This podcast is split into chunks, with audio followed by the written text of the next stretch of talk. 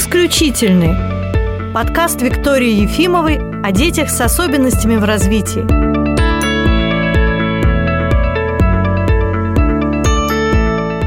Добрый день. Прежде чем я представлю сегодняшнюю свою собеседницу, я хочу немножко сказать о нашем новом проекте. Он называется «Все возможно». Это вообще видеопроект. Мы сделали уже несколько видеоинтервью, посвященных взрослым людям. У этих людей у всех были серьезные диагнозы с детства, то есть такой вариант, что вылечиться до конца невозможно, но они достигли в жизни больших успехов и в профессиональной, и в личной, и в социальной. И так вот эта тема начала развиваться у нас. Сегодня тоже мы будем говорить поговорить об этом. И со мной в студии Евгения Штиль, руководитель проекта «Новые городские художники». Здравствуйте.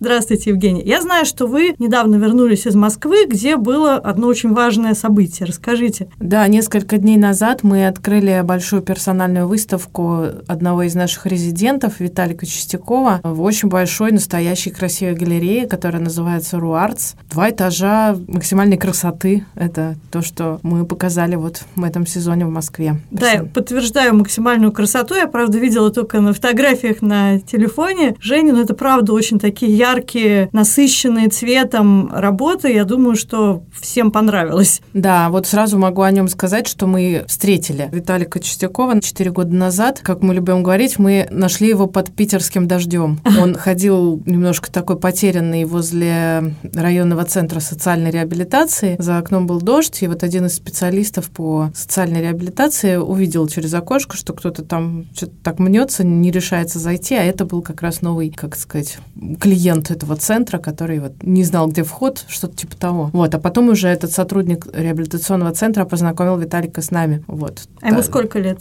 Ему 30. Ну, то есть 33. это совершенно взрослый человек. Да-да-да, 33.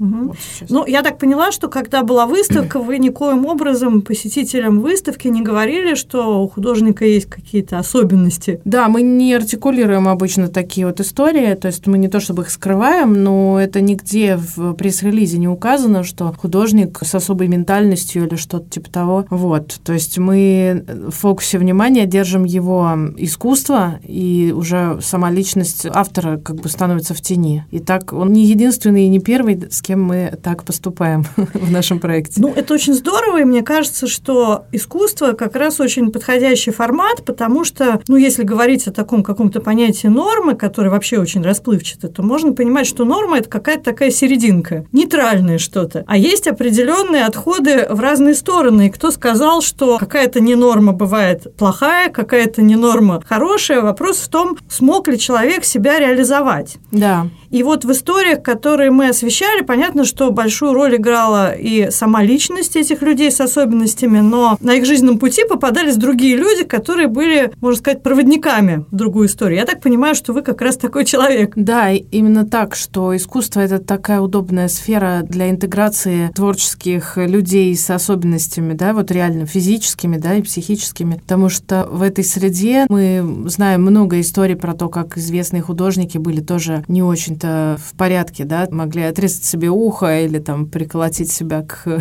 площади. Ну да, и как бы Ван Гог, например, выживал без своего брата, да, который о нем заботился. Да, ну то есть в какой-то момент стало понятно, что, ну, нам самим, что ты можешь быть сколько угодно странным, ведь ты художник и имеешь право полное. То есть ты не можешь быть странным, если ты водитель, э, машинист электропоезда или почтальон или зубной врач, правильно?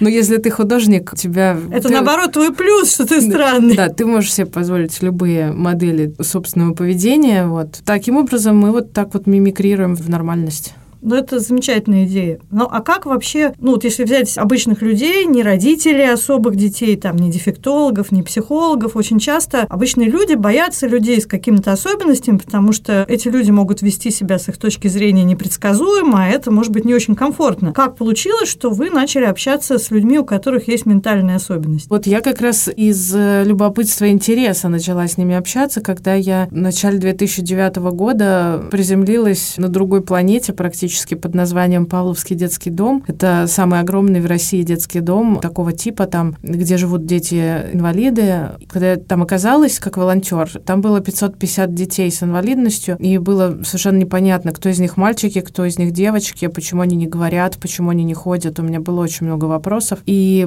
то, как мы начали общаться с детьми, в общем-то, они меня сами научили всему, потому что не было никого, кто мог бы мне рассказать, как надо себя вести, mm-hmm. что надо делать. Как-то все они меня поставили вот сразу в какую-то нужную точку, и так все и началось. Я увидела перед собой какое-то непаханное поле, неподнятую целину, и хотелось бросаться во все стороны. Было непонятно, что делать, да, развлекать mm-hmm. их, лечить их, спасать их, усыновлять их, что делать, непонятно. Ну да, потому что впереди маячит пни. И об этом мы еще даже не думали. Я общалась тогда, я как волонтер с э, десятилетними детьми, да, угу. еще было очень далеко до, до этого всего, и только вот в процессе там пяти лет уже работы внутри детского дома я стала заниматься инклюзивными проектами, тогда еще не было такого слова, мы называли это социальной интеграцией. Ну, в общем, самое первое, что я обнаружила как поле для работы, это навести такие как бы контакты с внешним миром, э, потому что дети живут за городской чертой внутри детского дома, из которого нельзя выйти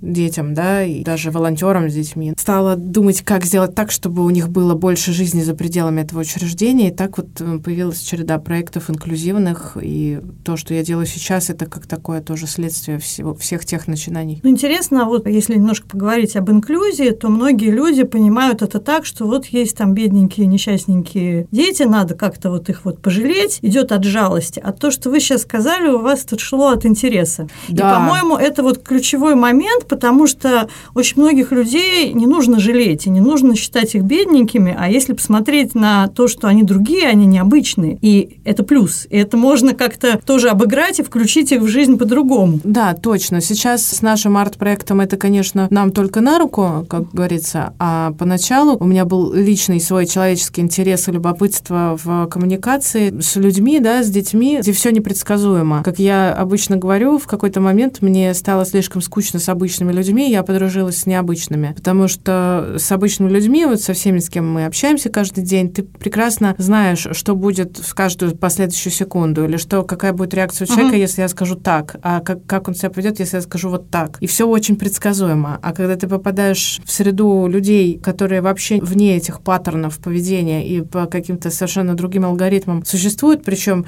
каждый в своем уникальном ключе, то это всегда э, непредсказуемость каждой последующей секунды. И не в том смысле, что что-то сейчас случится такое, мне что-то mm-hmm. оторвут или там разобьют, а ну вовсе нет. То есть это просто интересная коммуникация, когда ты сам себя прокачиваешь в каком-то четвертом измерении, короче говоря. Ну, я, я знаю, о чем вы говорите, потому что вот в нашем центре очень тоже много необычных детей, подростков. Это действительно так, это, это интересно. Ну, расскажите о художниках. Об одном вы рассказали, как вы его нашли, откуда взялись остальные, и сколько их, и как вообще складывается их жизнь. Наша студия «Новые городские художники» существует уже пятый год. Мы начали в 2018-м. Начала я как раз-таки с того, что стала приглашать в нее ребят, которых я ранее знала как э, жителей детского дома, а потом они стали жителями интернатов психоневрологических для взрослых, и они стали первыми резидентами нашего арт-проекта, потому что я знала среди них много талантливых, очень креативных ребят, mm-hmm. но не было такой среды, где они могли бы раскрыть свой этот потенциал. И тогда мы построили эту среду, взяв у города в аренду площадки две. На самом деле там не то, что мы пошли и взяли, мы просто переняли эстафету у другого фонда, который уже к этому моменту не существовал. И так собрали всех волонтеров, кого только знали, и, и друзей, и родителей, и всех на свете, своими руками возделывали эту угу. площадку, чтобы она стала удобной средой для того, чтобы туда приглашать уже ребят и резидентов. Вот, так что первые резиденты стали ребята из ПНИ, из интернатов для взрослых. Следом добавились уже потом ребята, которых мы стали искать по районным центрам социальной реабилитации инвалидов и детей-инвалидов. И уже сейчас, за последний год, к нам стали добавляться совершенно новые резиденты, которые приходят к нам из ПНД, психоневрологических диспансеров. И если раньше мы имели дело с художниками с особой ментальностью, это те, кто, ну, родились так, изначально угу. так, то сейчас мы, принимая в наши как бы ряды новых резидентов из числа пациентов ПНД, у них обычная ментальность, но у них особый социальный опыт, что так или иначе порушило их связи с социумом. Угу.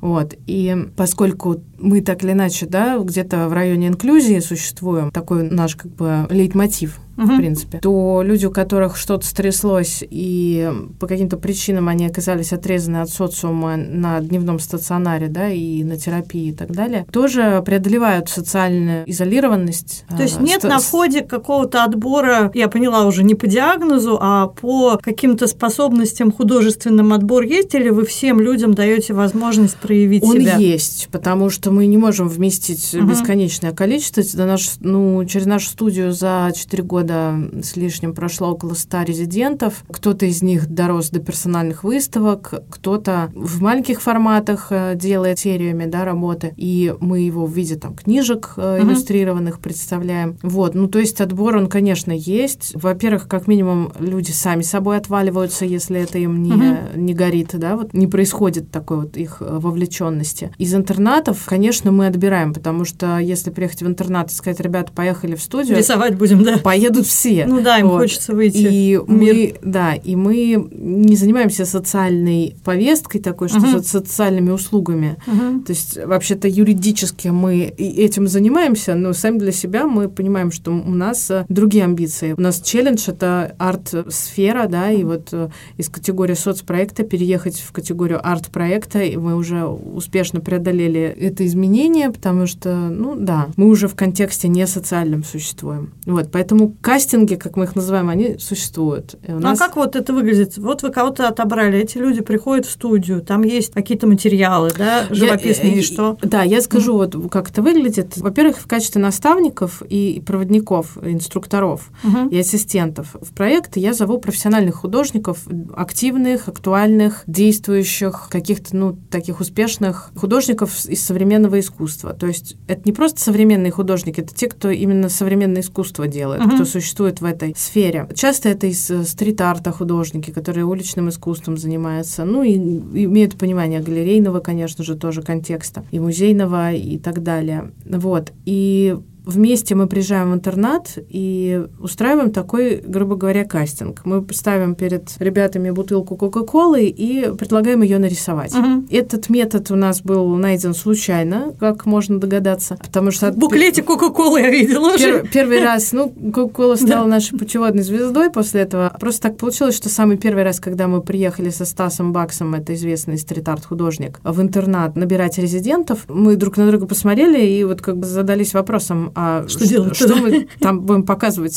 что мы будем делать? То есть мы взяли бумагу, фломастеры, краски. Он говорит, ну давай вот поставим что-нибудь, предмет какой-то, и попросим нарисовать. Я говорю, ну гениально, конечно, максимально интересно.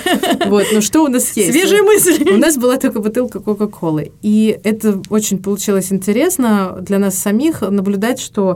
То есть мы приезжаем, ставим бутылку Кока-Колы, это стало нашей традицией, и предлагаем ее нарисовать. Выигрывает тот, забегая вперед, кто дает максимально отвлеченное от заданной задачи изображение. Чем страннее будет выглядеть эта бутылка Но... Кока-Колы, тем больше шансов да. попасть в ваш проект. Да, типа того, типа того. Но там, конечно, не все так просто, потому что интересно, мы ставим бутылку Кока-Колы и смотрим, что будет происходить, как э, человек взаимодействует с материалом, что он выбирает, как он видит, как он видит задачу. Там много, много очень разных нюансов. Как пример, да, один из наших любимых художников, когда ему ставишь вот бутылку Кока-Колы, как мы познакомились, он начинает начинает писать бесконечные числовые ряды. То есть он ее оцифровывает, он дает матрицу каких-то цифр. И мы смотрим на это, нас это завораживает. Mm-hmm. Мы говорим, вау, это интересно. У него своя мифология, своя система координат. И мы его зовем, и дальше начинаем работать с этим. Мы начинаем развивать его вот этот вот мир цифровой. То есть мы можем ему сказать, давай теперь нарисуем, ну, грубо говоря, там, домик. Давай. Он прекрасно общается и пошел. Один, два, три, четыре, пять. Ну, ну, ну, Такие дети тоже мне знакомы. Ну, как это на самом деле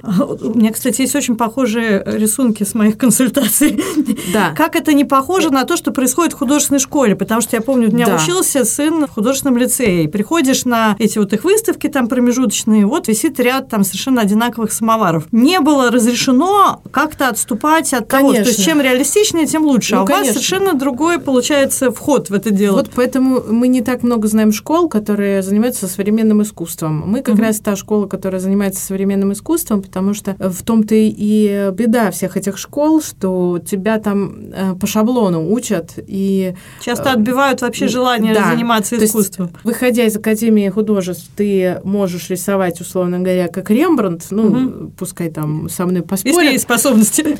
Да, но ты не можешь быть самим собой художником. То есть ты им не становишься оттуда, выходя. И дальше, имея весь этот багаж, тебе предлагается найти свой собственный путь. Так вот, мы не учимся рисовать как Рембрандт. Короче, сто лет назад или там сто с лишним, после черного квадрата все пошло по-другому. Да? Если раньше надо было рисовать э, как можно красивее, Мгм. и у кого лучше получается, вот, то после черного квадрата все пошло по-другому. И уже не надо было делать, ну, с изобретением фотографии уже не нужно было это реалистичное изображение. Началось как бы современное искусство, вот, можно сказать, с тех пор. Я А, тоже думала об этом, глядя на ваши когда, когда главным, если спросить, да, у любого человека, кто в этом разбирается в вопросе, что такое современное искусство, то, скорее всего, он скажет, что главное в современном искусстве, главное это высказывание, это месседж, это то, что ты хочешь сказать, не то, как ты рисуешь, а то, что ты хочешь этим сказать. И вовлекая вот ребят с какими-то низкими стартовыми, грубо говоря, способностями или возможностями в этот процесс, мы смотрим, мы помогаем им высказываться, мы помогаем им рассказать о себе, заявить о себе, выразить себя. И дальше уже дело как бы такой технической стороны. Подобрать им максимально подходящие медиа, средства технические, чтобы как бы технику, да, вот, которая наиболее им хорошо подходит. Вот, например, наш Ибрагимчик, ему не нужно делать живопись, он пишет цифры, значит, ему достаточно маркера, чтобы делать эти полотна. Он может э, покрывать бесконечное количество поверхностей Мгм. своими цифрами. Ну вот, у него есть своя логика, это не просто цифры, это годы, они идут в последовательно, 2011, 2012, 2013 и так до бесконечности. Но если у него спросить, сколько будет 1 плюс 2, он не скажет, он не знает. Мгм. Так что это все очень такая загадочная история. Дальше мы находим экспертов, искусствоведов, которые могут дать к этому комментарии, пояснить это, транслировать это до аудитории. То есть вот такой вот процесс. Ну вот интересно, если говорить вообще о современном искусстве, когда там я художник, я так вижу, да, иногда кажется, что человек как-то в себе искусственно там это что-то выискивал, но зная людей с аутизмом уже там в большом количестве, я понимаю, что они реально видят и слышат, чувствуют, ощущают совершенно по-другому, как мы. Ведь нам всем кажется, что восприятие у всех совершенно одинаковое. И когда вы открываете дорогу для того, чтобы они познакомили мир со своим восприятием, это очень интересно. Это возможность нам заглянуть в их мир, реально. Да, и как получается, это одно из таких самых доступных, может быть, способов им э, транслировать свое видение и так далее. То есть не каждого, да, можно посадить за какой-то компьютер, да, и сказать, вот, или даже попросить его рассказать. Многие не, Не могут это разговаривают. сделать. Они все понимают, они умеют читать, но они не разговаривают. Или если сказать им, напиши что-то, что ты думаешь, да, нет. А, но, например, выразить это как-то графически или что-то такое, это интересно, это ведет нас за человеком в его вот далекие миры, и это интересно очень, потому что это открывает новые, новые имена в искусстве, в конце концов. А с финансовой точки зрения для этих людей есть шанс сделать это источником заработка? Есть, Есть. такая практика у вас? Конечно. Наша задача найти художников, сделать их видимыми, показать их миру, то есть довести их до того уровня, когда мы можем о них рассказывать и показывать, да, в коллективных каких-то выставках. Дальше мир сам выбирает, кто ему интересен. То есть посредством того, что находятся галереи, которые интересуются художниками молодыми, они выбирают себе автора и говорят, мы хотим с ним работать, Мгм. мы хотим его представлять, мы хотим делать выставки. Делать... Такие случаи у вас уже Да, бывали? конечно, вот Виталик в Москве только что Ага. до этого художница Зойка, которая живет в интернате, ей 40 лет, она не умеет читать, но она из текста делает картины огромные. Мгм. У нее была очень большая коллаборация с э, сетью Цех 85. Пекарни, м, вот 100 кафе этим летом были ее буквами украшены. И стаканчики для кофе, и коробки. Интересно, я не знала. Да, Мгм. вот у меня даже э, с собой из этой коллаборации вот сумка. Ну, на сумку я обратила внимание, да, я не знала, Это- что она из коллаборации. Вот, да, она получила гонорар за свою работу. То есть мы вот э, обеспечиваем им возможность э, так коммуницировать с миром и быть профессиональными художниками. Продажа картин дело тонкое. В Петербурге, например, это вообще этот рынок равен почти нулю. Мгм. Вот если так спросить у кого-то, да, вот сколько у тебя есть знакомых, кто купил себе картину в последние Ну там, да, немного таких людей. Или- ну и вообще, кто себе покупает картины, да, вряд ли назовешь кого-то из знакомых. Ну, есть в Петербурге там 3-4 человека, кого мы прекрасно знаем, а, кто интересуется искусством, покупает молодых художников. Ну, вот и все. Я больше, в общем-то, не могу даже никого так припомнить. В Москве этот рынок гораздо шире, поэтому нам интересней а, делать показы художников в Москве. Вот. То есть это, возможно, коллаборации с брендами, когда бренд или компания а, просит сделать какой-то дизайн или что-то. У нас много коллабораций, не только цех 85. Мы придумывали идентику для каких-то маленьких там брендов, какие-то, ну, там, визитки, да, там Мгм. какие-то нарисовать. У нас была коллаборация с большим фондом Адвита. Мы предложили свои иллюстрации для значков благотворительных. Сейчас трудно все вспомнить. То есть не только картины на стене галереи, это источник монетизации творчества. Можно и также и дизайн, да, и какие-то иллюстрации. А, ну, наша художница оформляла обложку э, журнала Seasons московского. Тоже это был ее такой доход. Также были привлечены в качестве иллюстраторов некоторые авторы тоже для московских глянцевых журналов. Ну, вот благодаря тому, что мы помогаем им держать связь с этим большим миром, да, их востребованность, она происходит. Я не знаю, вы слышали или нет, такая есть книжка о девочке, написала ее мама, Арабелла Картер Джонс, девочка Айрис Грейс. Не слышали? Во-первых, там BBC сняли о них фильм, потому что девочке очень с аутизмом помогла продвинуться в развитии кошка, то есть это одно такое направление. А второе направление, это дело все происходит в Великобритании, очень сложная рождается в семье девочка, не говорит, не дает до себя дотронуться, не помыть, не спит, в общем, весь этот комплекс. И мама, пытаясь как-то ее э, чем-то занять и развивать, стала ей подсовывать различные материалы, а потом выяснилось, что девочке нравится рисовать. Ну, это такие вот картины, больше из пятен состоящие. И кто-то подсказал маме в Фейсбуке сделать группу, начать эти картины продавать. Всякие знаменитости стали их покупать, и семья таким образом заработала и на занятия для ребенка. И мне всегда казалось, что это вообще классный выход для родителей. Не упереться в то, что все там у моего ребенка аутизм, конец света, а придумать какой-то выход, какой-то вариант. Понятно, что такой ребенок с большой вероятностью его не возьмут в художественную школу, потому что там нужно соблюдать определенные правила. Ну а как, на ваш взгляд, что можно предпринять родителям, чтобы помочь вот этот вот путь ребенку совершить, если у него есть способности художественные? Трудно что-то советовать родителям, все-таки они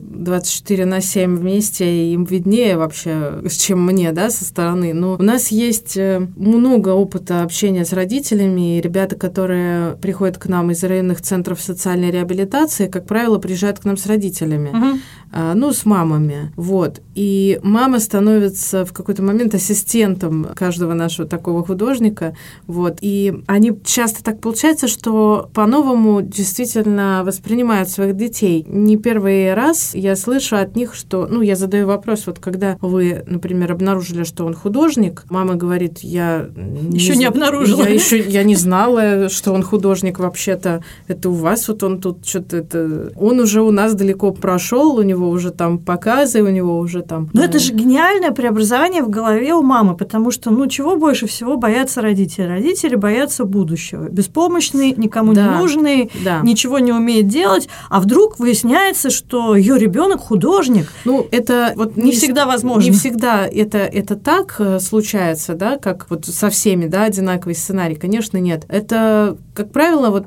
ну, человек ходит в год в нашу студию, Мгм. чтобы к концу года мы поняли, вот да или нет, то есть получается у нас что-то или нет. К этому времени, как правило, мы уже видим и знаем, куда ему двигаться, что делать, какая его техника и так далее. На первых порах мы, конечно, месяц-два, мы не всегда можем понимать, а что ему самому-то Мгм. куда его направлять. Вот. Несколько очень интересных, конечно, кейсов у нас тоже есть на этот счет. И вот Виталик, у кого выставка сейчас в Москве случилась в крутой галерее, Кореи, да, мама его уже 15 лет, в общем, ну, не знает, что с ним делать. До какого-то момента он учился в коррекционной школе, а потом все, уже ничего больше. Да, это проблема, потому что чем старше становится ребенок, тем меньше шансов, что им кто-то хочет заняться. Да. Потому что на первом этапе родители думают, сейчас мы там куда-то походим, и он станет таким же, как все. Потом эта надежда куда-то постепенно исчезает. Ладно, пусть социализируется, а потом выясняется, что это уже взрослый дяденька, и им вообще никто не хочет заниматься. Ну, у нас полно взрослых дяденек, все они у нас 30-40 лет, ну, в общем-то, такие взрослые ребята. Вот. Но то, что мама сейчас э, настолько внимательно и чутко стала обращать внимание на все его действия в художественном э, плане, он сидит дома и пастелью красит свои как бы листы, плюс он экспериментирует с разными медиа. Раньше ее все это как бы тяготило, то, что это грязь, это да, занавески да. в масле, угу. и вот это все. А сейчас, когда она увидела его успех, она стала ему помогать в его экспериментах. Вот, например, они меня уже удивляют сами, потому что он черпал все идеи, как бы приходя в нашу студию, а теперь они дома с мамой уже находят какие-то свои решения. И вот так, например, они удивили нас тем, что Виталик наматывает километры этой 3D-ручки на какие-то всякие поверхности. То есть 3D-ручка — это такая ручка, которая тонкими пластиковыми mm-hmm. нитями, mm-hmm. ну, можно mm-hmm. делать какие-то объемы. Он обращается с ней совершенно по-своему. Он э, не так, как для чего она предназначена. Он бесконечными слоями такие колтуны накручивает, и получается действительно красиво, потому что это его Арт-объект. стиль. Да, это его стиль, он у нас по цветовым пятнам, живопись цветового поля, у него вот именно это его как бы его все, и то, что они нашли объемные работу с объемом сами, без наших каких-то экспериментов студийных, это очень здорово. Это мама уже проповедует эту 3D-ручку, рассказывает, какие типы чернил бывают, как они сохнут. То есть она уже вовлеклась в его процесс и стала его ассистентом, потому что она верит в то, что это бескрайнее поле и горизонт возможностей. Именно таким я и считаю современное искусство. Это большое поле чудес. Ну, так же, как если обычный человек безо всяких ментальных особенностей входит э, в мир искусства, нет никаких гарантий, что он станет знаменитым, известным, востребованным, что его работы будут покупать. Абсолютно точно так же человек с ментальными особенностями, резидент вашего центра, он проходит тот же путь. Фактически на равных со всеми остальными. Про людей, которые выбирают сами свою школу и ставят себе цель стать современным художником, мне кажется, им в разы сложнее. У них такой диапазон выбора широкий, и когда очень широкий выбор, его труднее совершать. Угу. Чем больше выбор, тем труднее его сделать. Ты не знаешь вот это, вот это, вот это, вот это, в какую сторону идти. А когда ты от природы самобытный художник, вот тебе говорят, нарисуй Кока-Колу, и ты рисуешь цифры, то мы это ловим как такие такие вот сокровища. То есть вот человек уже сформирован, у него есть уже своя система внутренняя, да, и наша задача только этому помочь угу. развиться до каких-то визуальных форматов, чтобы другие люди тоже могли это увидеть. То есть с нашими резидентами, особенно теми, у кого, как я это называю, особая ментальность. То есть они аутентичные уже изначально. И многие... Их не мучают никакие сомнения. Многие кризисы. профессиональные художники могут только завидовать тому, что и мы это видим сплошь и рядом. Нашим художникам часто ну вот, завидуют профессиональные художники с какой непосредственностью, с какой легкостью они работают, с цветом или там с какими-то композиционными решениями. То есть это всегда интересно наблюдать как бы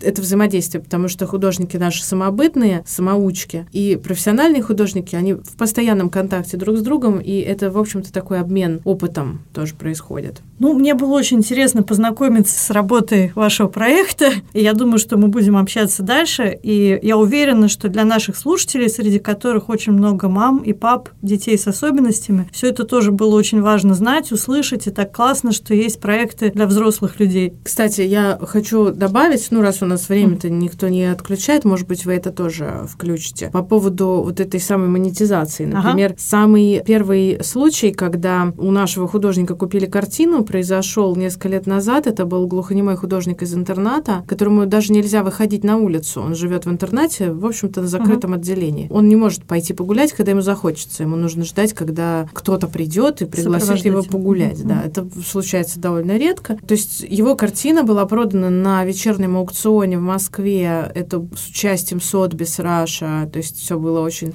очень круто. И на вырученные деньги он смог отправиться в путешествие по Европе с сопровождающим, проверить свой слух, убедиться в том, что шансов нет ни на какие чипы и интеграцию, да, там каких-то слуховых аппаратов в череп, купить себе гаджеты, оплатить интернет на год на них. Ну, в общем, у него был веселый такой очень период тогда. Потом еще один, может быть, тоже один из первых случаев, когда нас пригласили на ярмарку современного искусства в Петербурге. Она проходила пару лет, была очень классная ярмарка в музее стрит-арта, музее уличного искусства. Потом случился локдаун, и все как-то сошло на нет. Но нашим самым первым покупателем был Андрей Малахов, который пришел на ярмарку современного искусства в Петербурге посмотреть на молодых художников. И он купил картину нашего художника Саши Соколова, который живет в интернате, тоже выпускник детского дома. Вот. И тогда вот надо было видеть просто эту трансформацию вообще сознания нашего автора, потому что, во-первых, он проматывал эти деньги потом две недели вокруг мастерской, потому что в интернате им в магазин не сходить, а в мастерской вот у нас в центре города куча магазинов и всего. Он купил себе две телеги продуктов в супермаркете, приехал в интернат с десятью сумками со словами «Всем попкорна в этом заведении за, за мой счет. Я картину продал».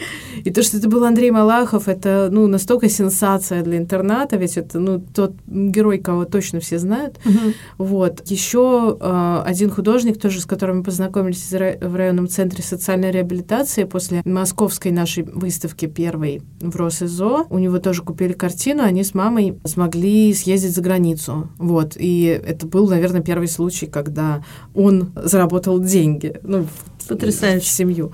Вот. И еще что важно, я хочу обязательно добавить, чтобы, если кому интересно, подписывались на наш Инстаграм. Он называется «Дети Пабло» на данный момент. Набрать новые городские художники и также нас найти. Это наш главный информационный канал, и все события из жизни новых городских художников мы транслируем именно там. Так что вот. Спасибо. Очень интересно у нас получилась беседа. Спасибо вам. До новых встреч, я надеюсь. Да.